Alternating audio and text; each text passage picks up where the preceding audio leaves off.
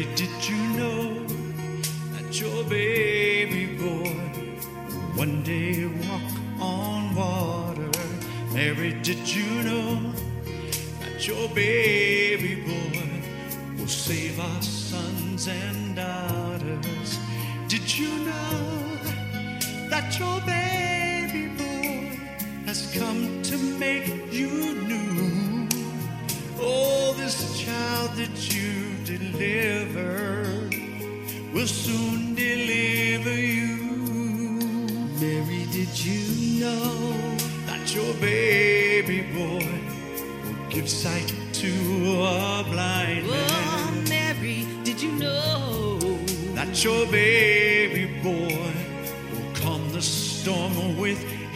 his hand. Did you know that your baby boy has walked where angels trod? And when you kiss your little baby, you've just kissed the face of God.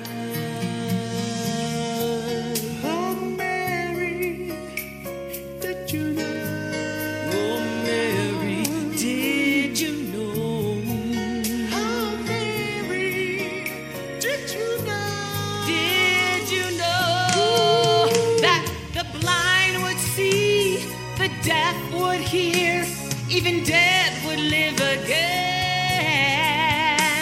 The lame will leap, and the mute will speak, the praises of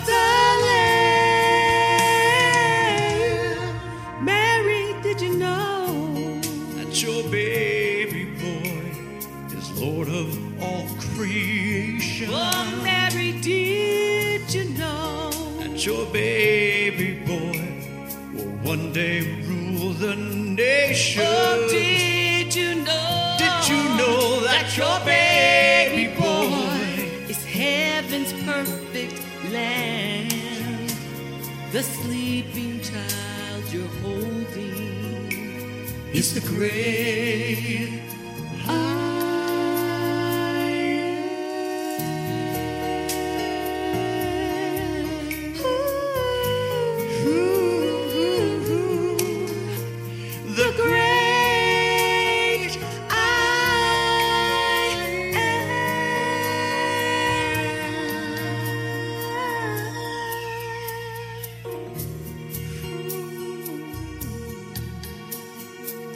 Did you know?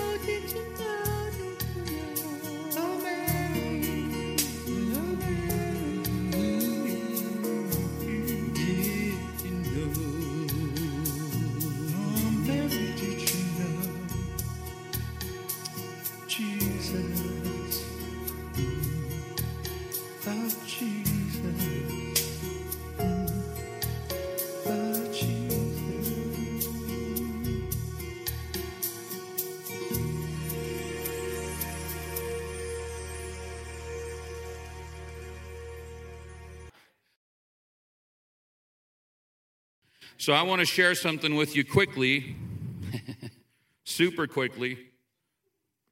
I'm, I'm, I'm serious.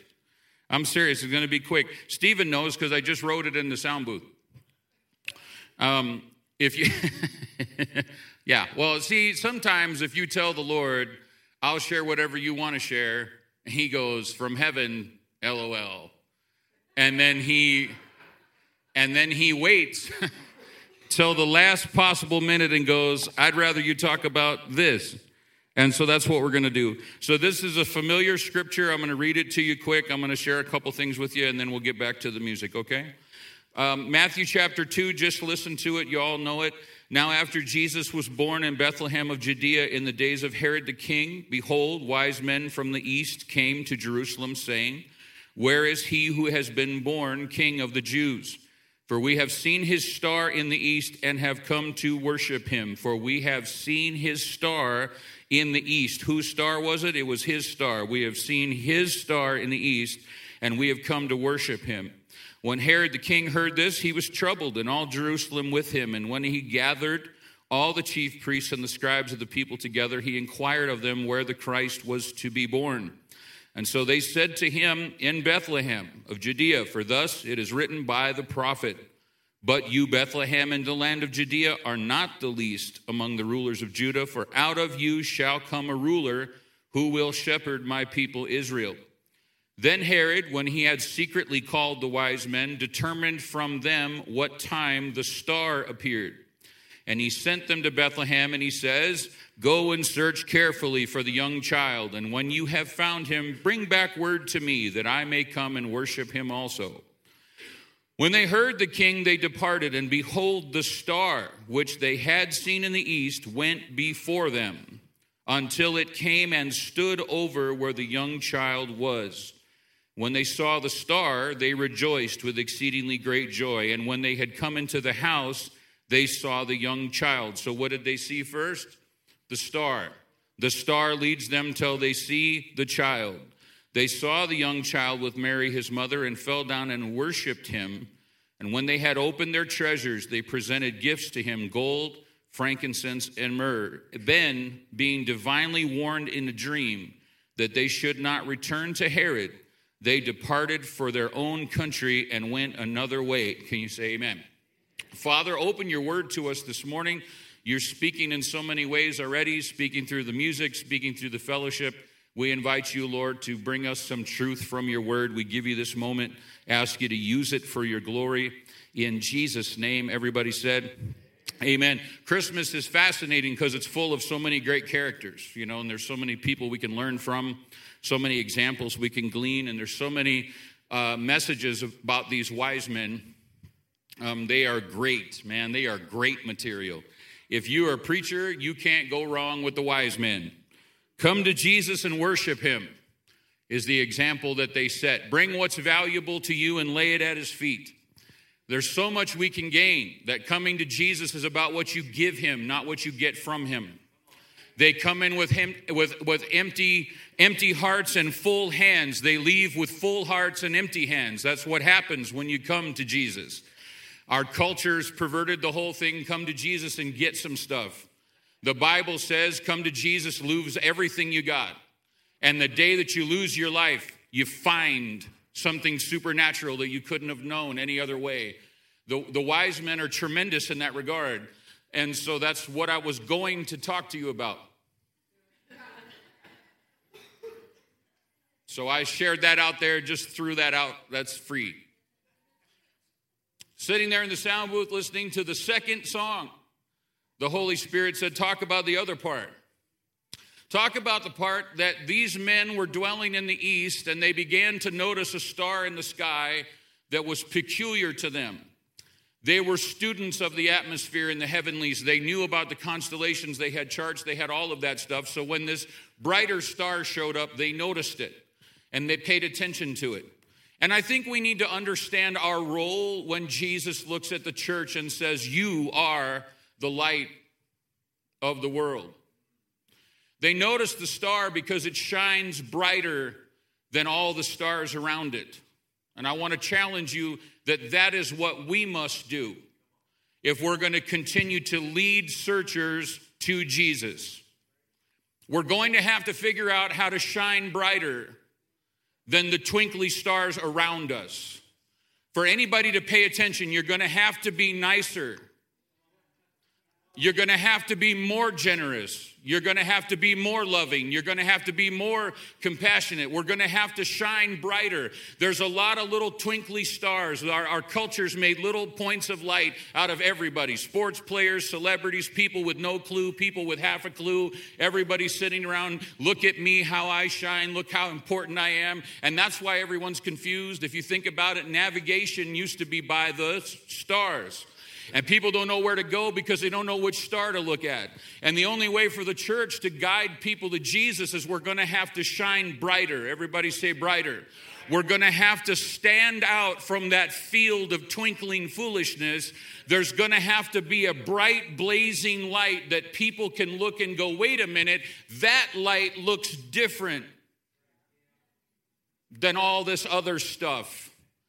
Perhaps I should follow that bright, shining, brilliant light. That's the call of the church. Not to blend, not to fight, not to argue, not to picket, but to shine.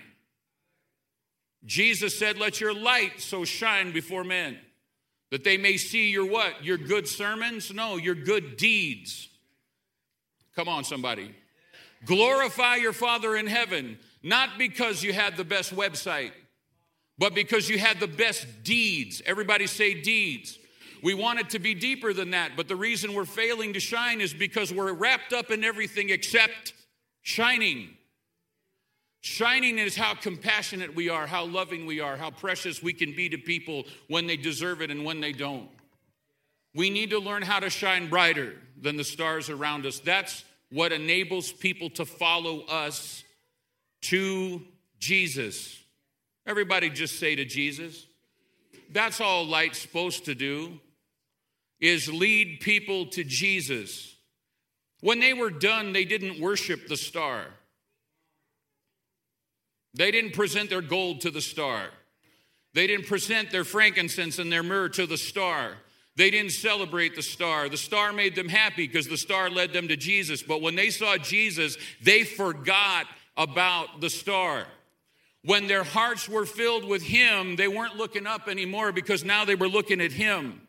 In fact, the Bible says they didn't even have a star lead them home. By then, angels are talking to them in dreams and telling them where to go. Why? Because they came in looking for Jesus. They walked out with him living in their heart. And out of that transaction, now divinely warned of God. Why? Because they belong to him now. Stars lead people to Jesus. Everybody say Jesus. If when you're done with the transaction, they're impressed with you, you didn't shine right. You're not supposed to be leading them to you.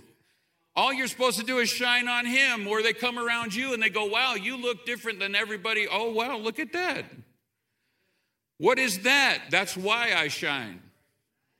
Let me tell you about my Jesus. Not my church, not my building, not my denomination, not my creed not the, the currently popular, let me make sure you know everything I'm against. No, let me tell you about my Jesus. Why would I tell you about my Jesus? Because he can change your whole life. How do I know that that's a fact? Because he did it to me. The Christian message should be the easiest thing in the world for us to share because if you know anything about Jesus, you know how good he is, and then you just get to walk around and be a commercial for how loving he is. That's why I'm supposed to be loving for other people because I know how many times He's loved me.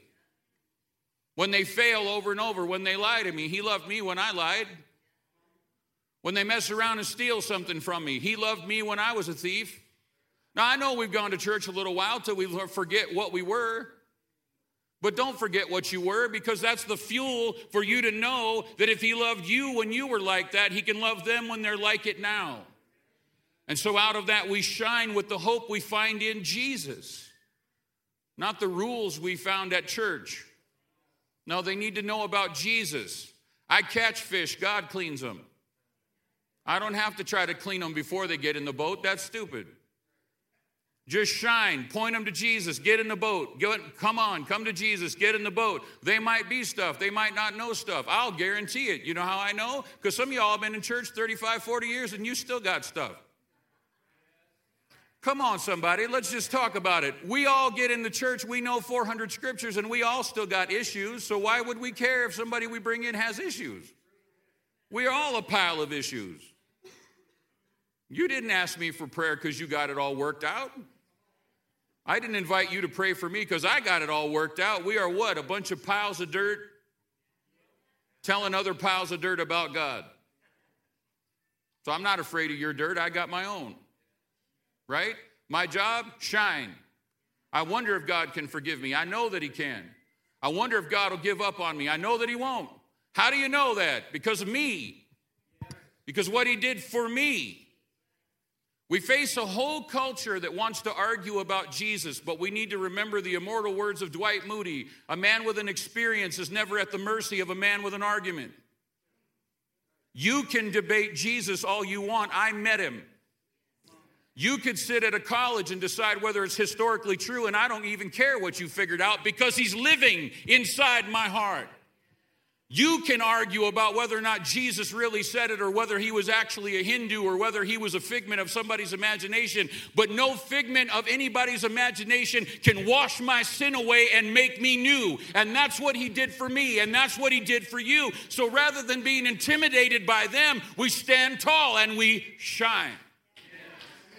We know the answer. Debate the answer if you want. We know what it is. I want to encourage you with one last thing. I told you I'd be short. You didn't believe me. Christmas miracle, look at that. With a bright shining star in the sky, only three guys noticed. Just shine. And then look for the searchers. Some of you have grown frustrated in your witness. It's because you're telling the wrong people. If they're not looking for an answer, then what you have to tell them means nothing. Shine and look for those who are looking. The evangelism gift is not to pry open a closed heart. The evangelism gift is to recognize the open one. Let me share again. The evangelism gift is not to take the most hardened, bitter, angry person and somehow kick the door of their heart open. The evangelist's gift is to walk through a hundred nasty people and spot the one with an open heart. That's why we listen to the Holy Spirit because He knows who He's been dealing with for weeks, months, and years. Who's ready? So we shine and then we watch, and we watch for who noticed that we were shining. You say, well, that gets awfully simple. I know, right? Isn't that awesome? We should run off to seminary and make it deep. No, actually, we should stay right in the Word of God and let it be simple. Shine and watch to see who saw that you were shining. And when you realize that somebody's searching and noticed your light, let me tell you about my Jesus.